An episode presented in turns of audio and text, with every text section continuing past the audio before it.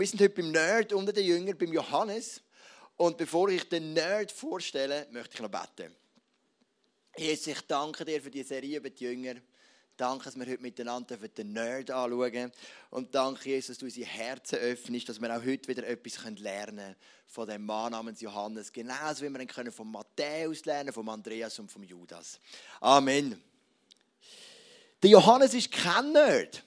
Er wird nur immer so präsentiert. Ich habe ein Foto mitgenommen vom Abendmahl von Leonardo da Vinci. Das ist ein weltberühmtes Bild. Viele von euch haben es vielleicht schon gesehen. Und wir sehen den Mann in der Mitte mit einem roten Pulli und aus unserer Sicht auf der rechten Seite einem blauen Gewand, das ist Jesus. Und links von ihm ist der Johannes. Auch rot und blau, einfach der Pulli ist blau und das Gewand ist rot, gerade umgekehrt.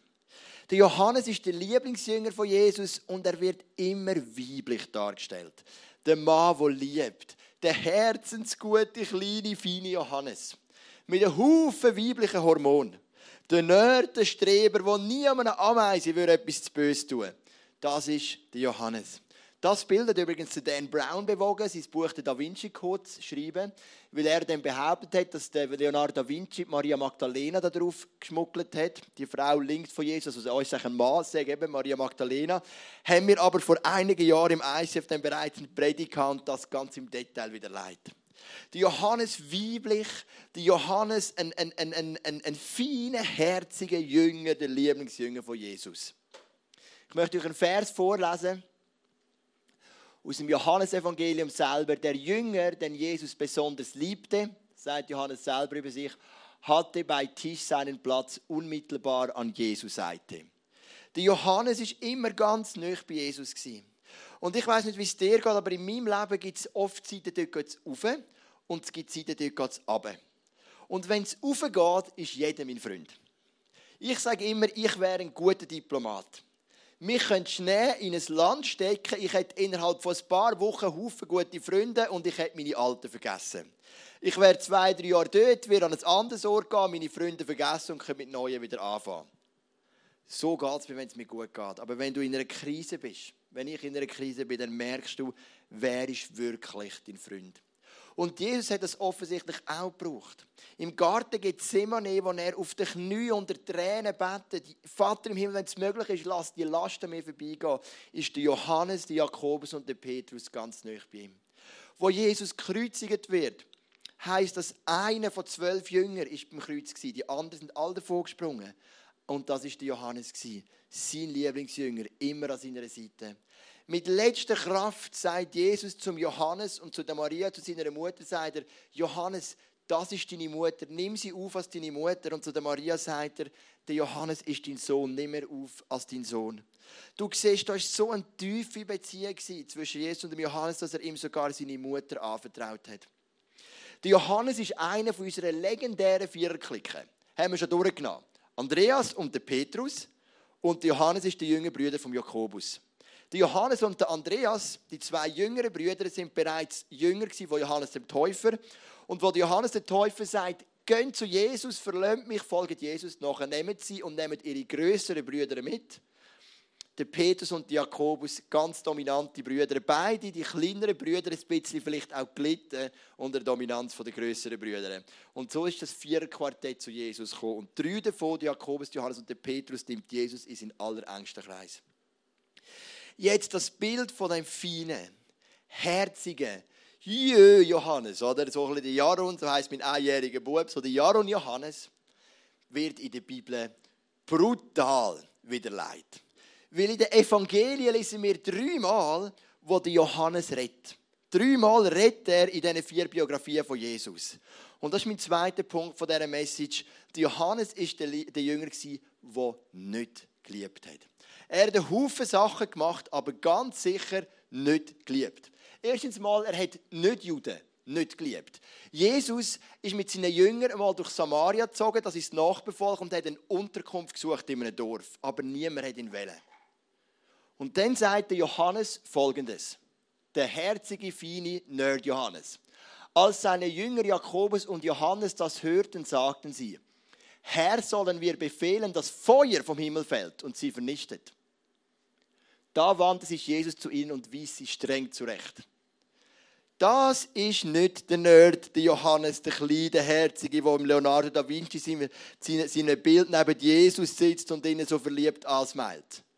Also ich sehe hier Johannes voll Eifer, voll Leidenschaft, wo zu Jesus hingeht und sagt, Jesus, sag ein Wort und wir lassen Feuer vom Himmel runterfallen und das ganze Dorf wird im Erdboden gleich gemacht. Das ist der Johannes. Gehen wir gerade in die nächste Szene. Da sehen wir die fehlende Liebe zu Mitgläubigen. Schau mal, bringen den Vers. Johannes sagte zu Jesus, Meister, wir haben gesehen, wie jemand in deinem Namen Dämonen austrieb. Wir haben versucht, ihn daran zu hindern, weil er sich nicht zu uns hält. Jesus erwiderte, hindert ihn nicht. Denn jemand, der unter Berufung auf meinen Namen ein Wunder tut, kann nicht gleichzeitig schlecht von mir reden. Da ist der Sektierer Johannes.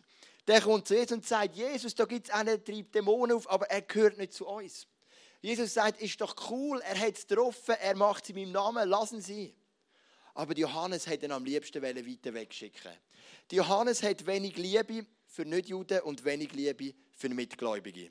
Johannes ist ein radikaler Mensch, der schwarz und weiß denkt. Und so einer ist zum Lieblingsjünger von Jesus geworden. Und schau mal die dritte Szene an. Er hat nicht einmal Liebe gehabt zu seinen Jüngerkollegen. Jakobus und Johannes, die Söhne des Zebedeus, traten an Jesus heran und sagten, Meister, wir möchten, dass du uns eine Bitte erfüllst. Was wollt ihr? fragte er. Was soll ich für euch tun? Sie antworteten, wir möchten, dass du uns in deiner Herrlichkeit neben dir sitzen lässt den einen an deiner rechten Seite und den anderen an deiner linken Seite. Großzügigerweise sie Jesus mindestens noch wählen, wählen links und wählen rechts. Aber so ist Johannes gestrickt. Sie sind zwölf Jünger und Johannes und Jakobus gehen zu und sagen, Jesus, mir ist dir schon klar, gell, dass Jakobus und ich zu deiner linken und zu deiner rechten sitzen. Die anderen zehn können ja ein bisschen weiter draussen sitzen. Das tönt für mich nicht nach einem Nerd, nach einem kleinen, herzigen, wuscheligen Johannes. Kommt mir gerade ein kleiner Witz in den Sinn. Da ist ein kleiner Bub, ein kleines Mädchen, klingt noch ein theatralischer. Ein kleines Mädchen geht in einen Tierladen. Ich habe auch schon erzählt, aber es kommen immer wieder neue Leute ins ICF, die kennen meine Witze noch nicht. Geht in einen Tierladen und sagt, ich hätte gern ein Häschen. Und dann schaut der Verkäufer das kleine, herzige Mädchen und sagt, ja, welchen Has hättest du denn gern? Ich hätte da so einen weißen, flauschigen Has mit treuen Augen. Oder einen mit braunem Fell, ein schönes, wuscheliges Fell. Welchen hast du lieber? Schaut das kleine Mädchen an und sagt, das ist doch meiner Schlange egal. Ähm, so viel zum Thema herzig. Ähm, herzig und klein, genau. Ähm, Johannes war ein Jünger, der nicht geliebt hat. Johannes war ein Jünger, ein Eiferer. Ein Mensch, der alles gegeben hat für das Reich von Gott. Aber er hat etwas auf der Strecke klar, er hat nicht geliebt. Warum denn ist er der Lieblingsjünger von Jesus geworden? In zwei von diesen drei Versen ist gestanden, dass Jesus ihn zurechtgewiesen hat. Erstens mal, er hat sich zurechtweisen lassen und er hat die Lektionen gelernt. Und was für eine Lektion hat er gelernt? Das möchte ich dir ganz gut erklären. Er lernt die Lektion. In seinen in seinem Evangelium, in seinen drei Briefen und in der Offenbarung, die fünf Bücher, die er geschrieben hat, lesen wir 45 Mal das Wort Wahrheit. Wahrheit ist ihm wichtig. Er wollte, dass jeder die Wahrheit erkennt. Du und ich und alle Menschen Das war sein Thema. Lass uns die Wahrheit erkennen. Und er war immer schwarz und weiß. Ich habe dir ein paar Beispiele dabei, wo er immer wieder er redet viel von Licht und Finsternis. Er redet von Leben und Tod. Er redet von Reich Gottes und Reich vom Bösen. Er redet von Kindern Gottes und Kindern vom Teufel.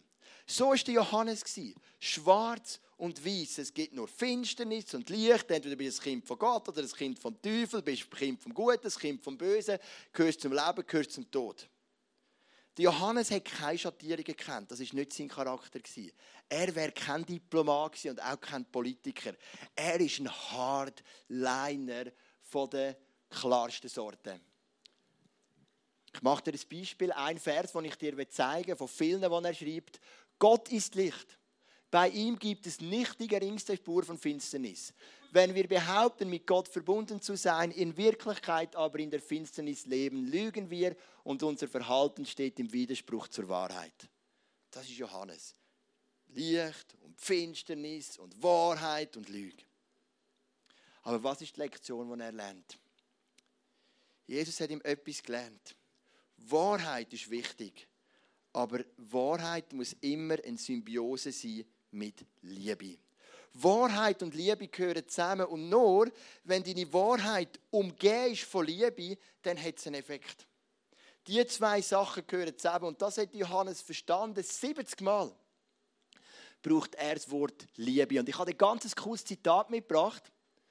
Eifer für Wahrheit muss immer mit der Liebe zu den Menschen im Gleichgewicht stehen. Wahrheit ohne Liebe fehlt der Anstand. Sie ist nichts anderes als brutal. Liebe ohne Wahrheit besitzt hingegen keinen Charakter. Sie ist Heuchlerei.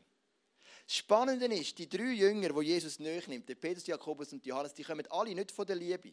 Die kommen alle von der Wahrheitsseite. Weil mir ist aufgefallen, die meisten Menschen kommen entweder ein bisschen von der Liebesseite oder ein bisschen mehr von der Wahrheitsseite. Ich mache dir ein Beispiel, wo ich das erlebt habe. Ich habe, als wir das ICF zugegründet haben, habe ich noch geschafft nebendran, so einen richtigen Job. Genau. Und dann ähm, habe ich zuerst im Lager geschafft. Lagerist vom Bücher Balmer. Zwei grösste Bücherzwischenhändler von der ganzen Schweiz. Ein riesen Lager. Wir hatten einen Chef, gehabt, der ist dann mal gegangen und da ist eine Chefin gekommen. Und diese Chefin, die ist von der Harmonie hergekommen. Ihr Ziel ist sie, eine Mutter zu sein mit Harmonie. Sie ist aber total unfähig Menschen zu konfrontieren. Wenn du schlecht geschafft hast, hat sie dich kaum einig konfrontiert. Sie ist kaum mal an und hat gesagt, ich nehme dir den Job weg, ich gebe sie jemand anderem. Das hat sie nicht geschafft. All die Früchte, all die Belastungen, die ein Chef hat, hat sie sich reingefressen.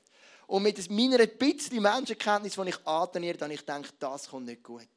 Sie hat dann einfach so hindurch so Lügengebilde gründen, aber nicht, wie sie uns nicht gern hat, sondern wie sie einfach nicht geschafft hat, Menschen zu konfrontieren. Sie ist zu harmoniebedürftig und hat nie gelernt, hinzustehen. Das Ganze hat sich aufsummiert. Und ich meine, es war ein Mittwochabend, wo sie plötzlich in Tränen ausgebrochen ist. Sie hat die Tür hinter sich zugeschlagen und ist weg. Am Donnerstag war ein Viertel. Am Freitag ist ein Arbeitszeugnis von einem Psychiater, dass sie krank geschrieben wird für zwei Monate. Und wir haben sie alle nie mehr gesehen. Sie ist nie mehr zurückgekommen. Das ist eine Person, die von der Harmonie herkommt, von der Liebe. So bin ich. Ich bin harmoniebedürftig. Wenn meine Frau und ich einen Streit haben, das ist der Ehetest, bei 95% der Pärchen ist immer der gleiche, der den ersten Schritt macht. Das kennen jetzt fast alle Pärchen. Es gibt wenig Pärchen, wo mal der Mann, mal die Frau kommt. Meistens ist bei uns bis immer ich. Weil ich kann das nicht aushalten, wenn wir nicht Harmonie haben x-mal in der Geschichte vom ISF habe ich mit Leuten zum Essen abgemacht und gedacht, heute muss ich etwas ansprechen. Etwas in ihrem Leben, das ich nicht gut finde, oder wie sie das ICF vielleicht ihr Team leitet, das Ministry. Ich muss ihnen heute mal ins Leben hineinreden. Da habe ich abgemacht und gedacht, du sagst es ihnen, du sagst es ihnen, du sagst es ihnen. Dann bin ich gekommen, habe in die Augen geschaut, bin flöderli weich geworden, habe tausend Komplimente gemacht, habe gesagt, ich wünsche Ihnen einen schönen Nachmittag und bin wieder gegangen. Und ich war so enttäuscht von mir. Weil ich bin nicht wie Johannes. Ich komme von der Liebesseite, von der Harmonieseite. Ich habe es dann gelernt. Viele, die jetzt mit mir zusammenarbeiten, die wissen, dass ich sehr klar kann, meine Meinung sagen, sehr direkt. Aber es war für mich ein Lernprozess. Dann gibt es Leute, die kommen von der Wahrheit her. Schwarz und weiß. Das war mein nächster Chef. Ich habe dann gewechselt vom Lager, das ist dann weggezügelt. Habe ich gewechselt als Nacht, Nachtschichten gemacht im Parkhotel, im teuersten und besten Hotel der Stadt Zug. Dort haben wir einen Chef gehabt, der hat seine Hütte im Griff gehabt. Aber er, wie ich es heute würde sagen, hat regiert mit Angst. Jeder hat Schiss vor ihm. Und ich habe bis dahin gedacht, ich bin noch eine starke Persönlichkeit. Ich habe immer vom Abend um halb elf bis morgen um halb sieben geschafft. Und am sechs ist er immer am Montag. Und ich sage dir, ich habe jeden Morgen Schiss vor der Begegnung mit ihm. Weil ich habe gewusst, wenn ich etwas nicht gut mache, dann kommt der ein gutes Morgen, gibt es sowieso nicht. Und er sagt, das ist schlecht und das und das und das. Einmal haben wir eine Schlägerei gehabt, der Bar, ich musste die Polizei holen, alles Wilde. Habe ich das am Morgen erzählt, hat er nur gefragt, und jetzt etwas kostet. So war er. Er hat seinen Laden im Griff gehabt, absolut. Er war fair. Ich sage nicht, es ist noch schlecht. Aber er hat mit Angst gegeben. Und ab und zu ist am Montagmorgen das Telefon gekommen und dann hat er gesagt, er sei heute weg vom Business her, irgendwo im Ausland oder sonst an einer Sitzung oder golfen mit anderen Kollegen und da irgendwelche Geschäftsziele auszuhandeln. Und ich habe immer gewusst, jetzt bricht Party aus. Das ist die schönste Nachricht, die ich überbringen kann, ist, wenn der Bootsdienst und der Kochdienst und ähm, das Servierpersonal und die ganze Hotelpersonal kommt, ich kann sagen, der Chef ist heute nicht da. Dann war Party ohne Ende, weil er ist von der Wahrheit gekommen, Vatergrad konfrontiert, wie der Johannes. Und er musste lernen, oder der Johannes musste lernen, nicht der Chef, was er muss lernen, muss er selber wissen. Aber Jesus hat dem Johannes gesagt, hey, Wahrheit ohne Liebe fehlt der Anstand, das macht kaputt.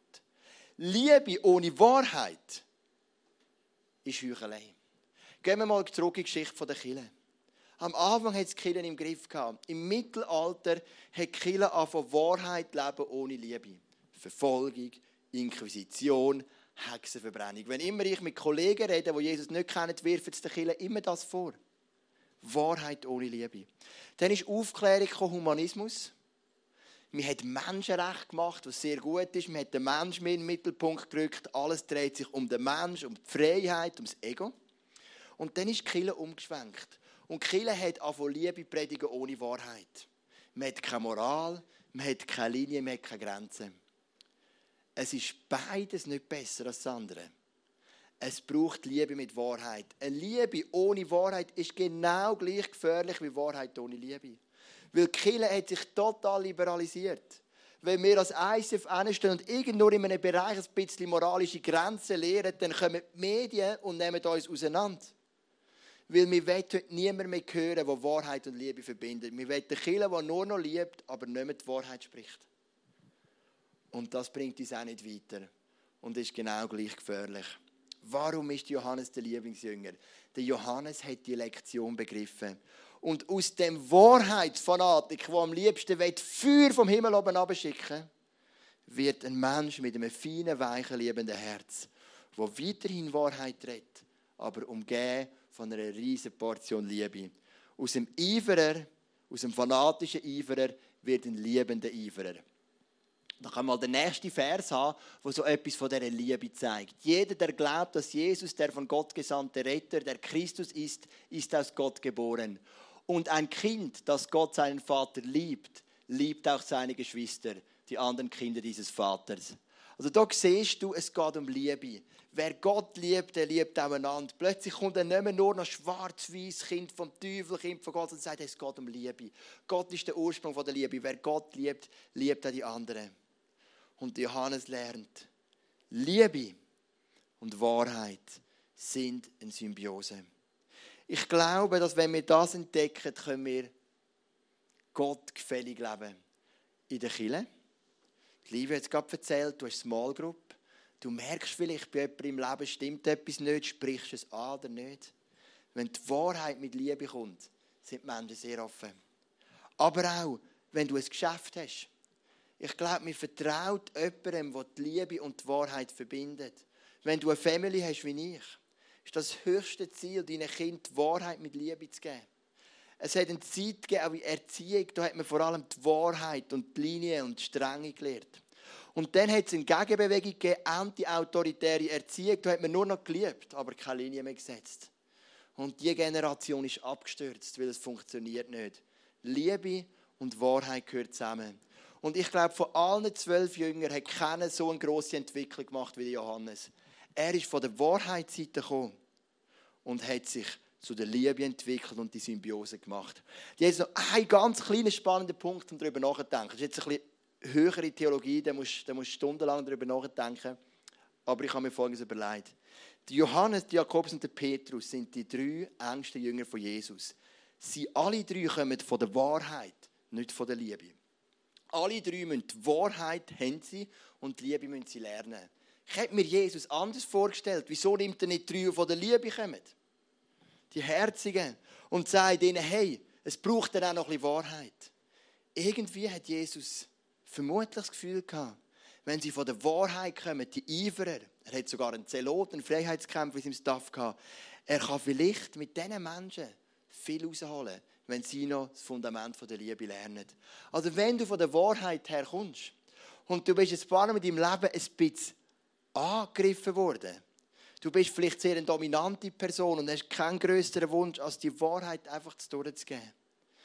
Gott kann dich brauchen. So hat Johannes auch angefangen, als ein Eiferer schwarz-weiß denkend. Apropos Wahrheit. Ich bin mal früher, als ich noch mega jung war, noch jünger als jetzt, bin ich in einer Jugendgruppe von einer Kirche, da hat es ICF gar noch nicht gegeben, das ICF Zentralschweiz zumindest. Und in dieser Gruppe hat es einen jungen Mann gehabt, der hat Kilian geheißen. Das ist ein Name, so ein Männername, Kilian. Und der Kilian, der ist frisch zum Glauben gekommen, so wie unsere Leute vom Alpha-Kurs. Ein lieber Typ. Aber Leute, die frisch zum Glauben kommen, sind oft offen für sehr viele Einflüsse. Und irgendwo in der Ostschweiz, das ist jetzt nicht gegen die Ostschweiz grundsätzlich, aber irgendwo in der Ostschweiz hat es eine Kirche gegeben, die war schon ein bisschen Straub. Und er ist in diese Kirche gewechselt und in dieser Kirche hat man zum Beispiel gelernt, man darf nur eine Bibelübersetzung lesen, nämlich Luther 1912. Warum auch immer, aber das war das Einzige. Und wir haben gelernt, dass wir das Evangelium weitergeben. Und ich habe ihn dann immer wieder ausgeschickt und wieder von Zug kam, ist so wie ich, ist er immer wieder zu Zug. Und ich mag mich erinnern, als ich eines Tages in der EPA war, das nennt man heute Gob City, hat sie, wenn rauskommt, so einen Brunnen, das Bild. Und auf dem Brunnen steht der Kilian und predigt das Evangelium. Gerade schlecht. Wirklich eine Katastrophe zum Heulen, zum Davonlaufen. Er liest aus seiner uralten Bibel und sagt, ihr Sünder und so, wie man sich vorstellt, wie man es aus dem Fernsehen kennt, einfach schlimm. Und ich bin dort und denke, man, was machst du da? Merkst du nicht, dass du die Menschen weiter wegbringst von Jesus als näher? Als er fertig predigt hat, bin ich hin und habe gesagt, hey, Kilian, kennst du mich noch? Ah ja, du bist die Joel und so haben wir kurz geredet.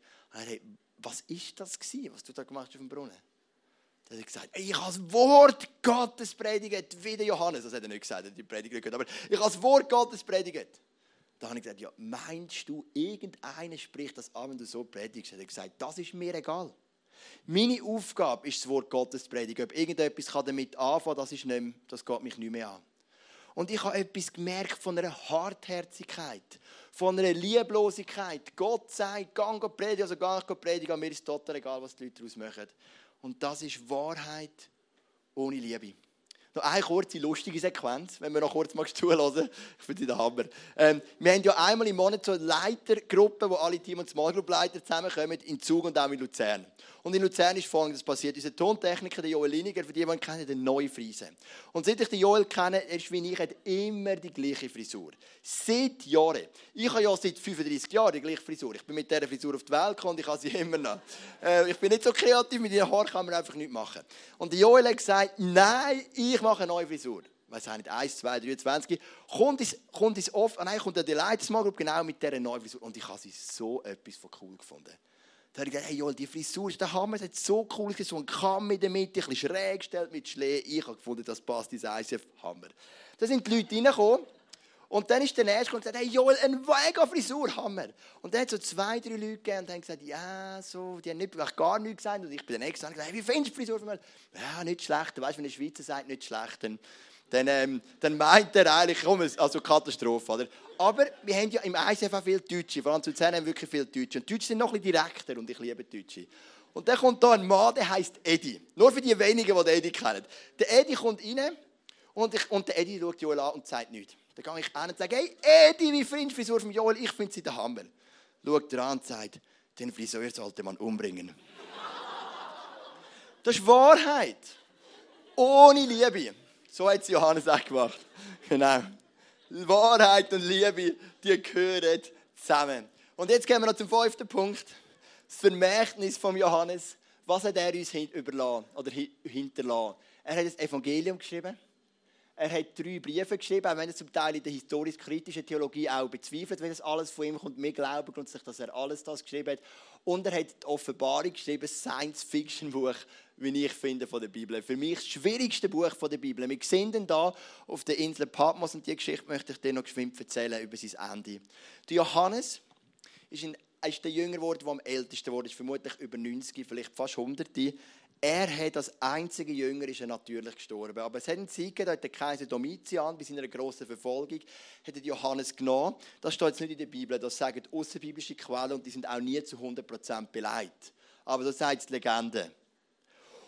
Und Johannes, der Domitian hat Johannes genannt, hat er in siedendes Wasser hineingerührt, sagt man. Und Johannes ist in der Wasser und es hat ihm nichts gemacht. Das war für ihn ein erfrischendes Bad. Dann hat er ihn rausgenommen und gesagt, wenn man Johannes so nicht killen dann tue ich ihn verbannen auf die Insel Patmos. Er ist auf die Insel gekommen und auf dieser Insel hat Gott ihm die Offenbarung gegeben. Gott ihm Gedanken eingegeben für die Offenbarung und er hat die geschrieben. Dann ist er zurück aufs Festland als ein alter, gezeichneter Mann. Die Legende sagt, dass er nicht einmal mehr laufen konnte. Wir hätten ihn tragen Und Johannes hat unaufhörlich gesagt, traget mich durch die Stadt, traget mich durch die Stadt, in die Stadt in Griechenland. Und sie haben ihn immer getragen, statt dass er gelegen ist. Und er hat immer den Leuten zugerufen, liebe einander, liebe einander, liebe einander. So erfüllen ihr das Gesetz von Jesus, genauso wie das Jesus macht. Was sagt, das größte Gebot ist Gott zu lieben und der nächste wie dich selber. Die Johannes, die ersten Worte, die uns überliefert sind von der Bibel, wisst ihr noch, welche das sind? Das sind die, die gesagt haben, lassen wir Feuer vom Himmel fallen. Und die letzten Worte, die uns überliefert sind, zumindest in der Legende, ist liebe einander, liebe einander, liebe einander. So erfüllen dir das Gesetz von Jesus. Johannes hat eine Entwicklung gemacht von der Wahrheit zu der Liebe und hat eine perfekte Symbiose gemacht. Der schwarz-weiß denkende, alles andere als herzige und wuschelige Johannes ist schlussendlich der Mann geworden von der Liebe. Und im Galater 2, Vers 9 schreibt der Paulus von drei Säulen von der ersten Gemeinde. Und er nennt den Petrus, den Jakobus, vermutlich nicht der Brüder Jakobus, weil der ist relativ schnell dann als Märtyrer gestorben, das schauen wir in zwei Wochen an, sondern der liebliche Bruder von Jesus, der dann der Gemeindeleiter wurde in Jerusalem, nachdem er sich bekehrt hat. Ein bisschen komplex, aber schauen wir alles noch an. Und auch der Johannes. Er war nie ein grosser Leader, nie ein grosser Prediger, aber er war einer von drei Säulen, weil aus dem schwarz-weiß denkenden Hardcore-Mensch ist der große Apostel von der Liebe geworden. Die Band kommt führen und ich möchte noch beten, bevor wir dann nachher noch einsteigen in den zweiten Worship-Teil mit dem Song How Great is Our God. Und wenn du von der Liebe-Seite kommst, wie ich, so ein Harmoniebedürftiger bist, dann bete ich dich, dass du lernst, Wahrheit zu reden. Und wenn du von der Wahrheitsseite kommst, so wie mein Kollege Kilian auf dem Brunnen im Zug, dann bete ich, dass du lernst zu lieben. Weil das ist die Symbiose. Liebe in Wahrheit Wahrheit mit Liebe.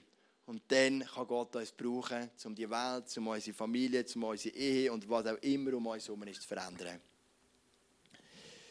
Jesus, ich finde, dass Johannes eine fantastische Reise gemacht hat. Der Sektierer schon fast, leidenschaftlich, der Feuer vom Himmel oben runterfallen lassen wo andere Menschen wegweisen die Dämonen austreiben, aber nicht zu dir gehören. Oder wo sogar den Ehrenplatz neben dir will und die anderen zehn Jünger einfach außer Acht lässt. Aus ihm wird der Apostel von der Liebe. 45 Mal das Wort Wahrheit, 70 Mal das Wort Liebe. Man sieht etwas von seiner Entwicklung. Er hat gelernt, dass Wahrheit wichtig ist. Dass Schwarz-Weiß manchmal auch wichtig ist, dass klare Grenzen wichtig sind. Aber nur umgeben von Liebe. Und Jesus, ich habe immer die Erfahrung gemacht, dass es wie zwei Typen gibt. Für die Leute wie ich, die mir von der Liebe, von der Harmonie herkommen, bitte ich dich für eine extra Portion Wahrheit. Dass wir unseren Kollegen, unseren Nachbarn, unseren Kindern auch mal immer wieder können sagen hey, das ist die Linie. Das ist die Wahrheit, das ist nicht okay. Und jetzt für Menschen, die mir von der Wahrheitsseite kommen, wie Johannes, Jakobus oder Petrus, bitte ich dich, dass sie es mit Liebe umgehen. Weil Wahrheit ohne Liebe ist, ist, ist anstandslos, es verletzt, es macht kaputt, es zerstört. Liebe ohne Wahrheit ist Heuchelei, ist Liberalität. Und Jesus, wir müssen die zwei, wir dürfen die zwei Elemente zusammenbringen in unserem Leben. Und dann kannst du uns wirklich brauchen, Jesus. Danke dir, dass wir das vom Johannes lernen dürfen dass wir das mitnehmen diese Woche. Dass wir dürfen als Menschen, die Wahrheit predigen umgeben von einer riesen Portion Liebe. Amen.